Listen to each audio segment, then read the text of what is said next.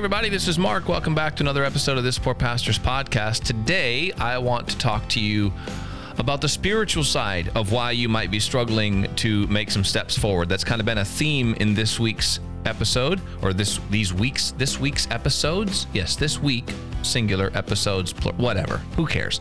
That's been a theme, and we're going to talk about it from the spiritual side of things, which is where a lot of people want to go first, and maybe we should go first, but we're going to finally get around to it here towards the end of the week. It could be that the things holding you back have less to do with you particularly, and nothing to do with God in particular but with the nature of spiritual conflict in the world around us. And so I'm going to kind of flesh that out a little bit in the short time that I'm going to be with you today, trying to keep it brief again, trying to rein in all that extra verbiage. So here we go. Grab a cup of coffee or a glass of water or a bottle of water or a brownie for all I care. And let's have a discussion today about how spiritual warfare can hold us back on this episode of this Poor Pastors podcast, coming to you in just one moment. Hold, please.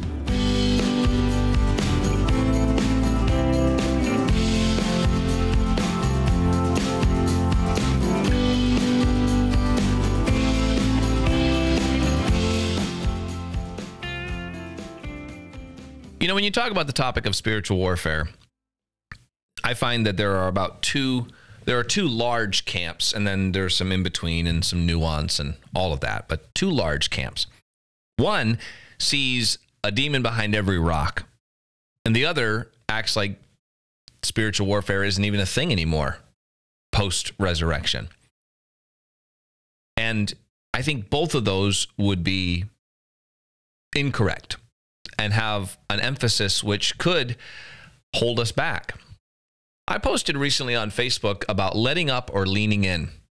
And I've talked to you about that here on this on this podcast as well. Letting up or leaning in. And in response to that post, I had some feedback, some comments on the Facebook post, and then some private messages and some personal communications with people who I know who have seen the post. And there were a lot of Christians who wanted to jump right on the top that I was talking about, leaning in instead of letting up. Don't forget about Jesus. Don't forget that we can do nothing without him. Now, I don't have time to develop it in this episode of this podcast, but it is absolutely wrong for Christians to go around acting as if we are merely passive agents of an active God passive agents of an active God, where we have nothing to do. You know, this is that worm theology that I talk a lot about. There is nothing that we can do, only God doing it in us. That it, while you can have the verse that says it's God that worketh in us both to will and to do of his good pleasure, and you can extrapolate from that the idea that we're passive agents of an active God. The truth of the matter is there are there are a vast number of verses and texts outnumbering those few texts that indicate that we're to strive and to work and to labor, but we're to do it with God. As I've said, the word synergy is actually in the Bible. The Greek word synergy, working together, is actually in the Bible. The word monergism is not in the Bible. It's a completely made up word in a theological category. It's not even a real word. We are called to labor together with Christ, to labor together with others, and God works with us to do more than we could do on our own. Now, Again, I don't have time to go into develop all of that. I'm just laying that as a groundwork to say those who view all of our actions as, as eh, we are passive agents of an active God, then we relieve ourselves of the responsibility of moving forward or trying or striving because, hey, you know, if God wants to do it, he'll do it. And if he doesn't, there's nothing I can do about it, you know? Well, the Apostle Paul said that there was a great door of opportunity that was open to him, but there were many adversaries. There was another place where the Apostle Paul said that Satan hindered the work. The Apostle Paul also goes on to say in several places that we are facing a spiritual enemy. The weapons of our warfare are not carnal. We, are, we wrestle not against flesh and blood, but against principalities and powers, against uh, rulers of the darkness of this world, against spiritual wickedness in high places. There are spiritual forces that would seek to separate us from the love of God. And while they are unable to do so effectively, they can incidentally cause us to feel separated if we allow and listen to what they're saying to us and to and their uh, their emphasis or attempts to influence our lives the devil walks about as a roaring lion, seeking whom he may devour. Satan desired to have Peter. It's unclear whether or not that same desire is aimed at every believer, but at least he is walking around seeking for those whom he may devour. And a lion is an ambush predator. They're looking for those who are weak. They're looking for those who are sick. They're looking for those who are separated from the herd. So, spiritual warfare is a very, very real thing, and it's something that Christians should be aware of. And I think it's important to recognize that sometimes what we're facing and what might be holding us back is spiritual warfare or things that are happening in the spirit or spiritual realm. And if we're unaware of that and we don't pay attention to that, it can hold us back. Not only that, it can lead to a lot of false guilt. I have challenged and encouraged people struggling with their mindsets to really lean into that. Like, let's talk about the thoughts that you're thinking and ask you yourself, where did those thoughts come from? Those thoughts of discouragement and depression, those thoughts of self harm, those thoughts of worthlessness, where did those come from? If the truth says that we are loved by God, then where do you think the thoughts come from that cause you to say things like, I don't even think God loves me? Or worse, a declarative statement God doesn't care. God doesn't love me. Where do those come from? They could be coming from within your spirit. Out of the abundance of the heart, the mouth speaketh. But again, we've talked about thoughts. Where do you think those thoughts came from? So we can be held back because of spiritual darkness that whispers uh, negativity into our minds. If if you hate the thoughts that you're thinking, and God would never say the thoughts you're thinking, then it could be a third option, in that there is a spiritual enemy. It's not the devil in every case, because I don't believe he's omnipresent. I think he has a lot of people working for him, and there's a spirit at work in the world. You listened on social media today to some of the devil's words uh, through the fingertips of other people who are who are preaching his message and those thoughts have gotten into your into your heart and into your mind. So spiritual warfare can hold us back. Fear and anxiety and cowardice can be tools of the enemy to try to hold us back. We're supposed to be bold and brave. Spiritual darkness can try to intimidate us.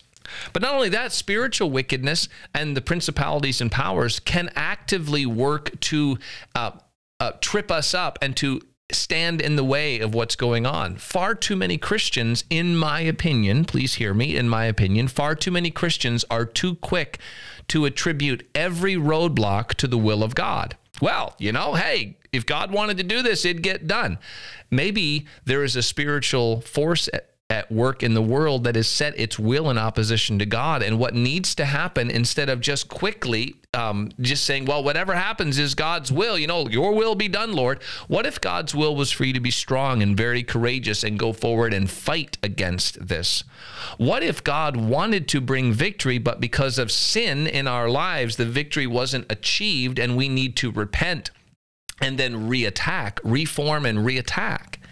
See, what if we're doing everything we're supposed to do, like Daniel, who prayed and his prayer was hindered from being answered, or the Apostle Paul in the New Testament, who was seeking to do something and the devil and Satan withstood him? I know it's complicated for some of you or, or, or hard for some of you to comprehend the fact that there is a spiritual force loose in the world that has set its will in opposition to God and does, especially when we are ignorant of it and not paying attention to it, it does, in fact, hold us back back from accomplishing good things that God would want us to do. Many times, pastors who are seeking to transform their churches and to grow their churches will give in to fear, and the enemy only has to send someone to them to speak words of discouragement and uh, threats into their heart and lives, and they stop. And they view that opposition as an indication that God doesn't want the thing to be done, where God might want us to be brave and push back against it sometimes what is holding us back in our lives is spiritual darkness, the forces of evil that fight against us. The apostle Paul said, we're not, I think it was Paul, maybe it was Peter who said, we're not ignorant of his devices. I don't think we should take that as a blanket statement that says all Christians are not ignorant, ignorant of the devices of Satan because they certainly are ignorant of the devices of Satan. If husbands and wives are supposed to rem- to maintain open and clear communications, forgiving each other and not carrying bitterness against each other, so that our prayers would not be hindered. It's an interesting thing to talk about why bitterness between a husband and wife might hinder prayers. But if that's the case, who do you think it is that would have a vested vested interest in sowing discord among the brethren if it would mean a hindering of our prayers? Have you thought that the reason that you uh, that the reason that you're struggling in your relationship with your spouse may have less to do with the two of you and more to do with an enemy who desires to steal, kill, and to destroy and to hinder your prayers. The best reason for you to go home today and apologize to your spouse for the thing that has come between you is because there is a spiritual war and you are playing into it when you hold and harbor bitterness. You're heirs together of the grace of life. So, in this short episode today, I wanted to talk to you about spiritual darkness and spiritual warfare being one of the things that may be holding you back from your forward progress. I'm asking you to consider that today. And if you are wondering more about that, or you'd like to talk more about that, or maybe talk it through with somebody to get an outside perspective, you can email me, thispoorpastor at gmail.com, or you can call or text me at area code 910 265 7297. Yes, it's true. The Lord is with you wherever you go, and we are more than conquerors through him that loved us. If those things are true, why do so many of us live in abject defeat? Could it be because we're not paying close enough attention to the reality of spiritual warfare? The enemy, the enemy may be ultimately defeated, but he is not yet defanged. He still has a bite. He's a roaring lion, not a toothless one. Pay attention to it and with courage and boldness, launch out to do the work God has called you to do. All right, everybody, thank you so much for listening today. I'll be back tomorrow, Lord willing, with another episode of this Poor Pastors Podcast. See you then.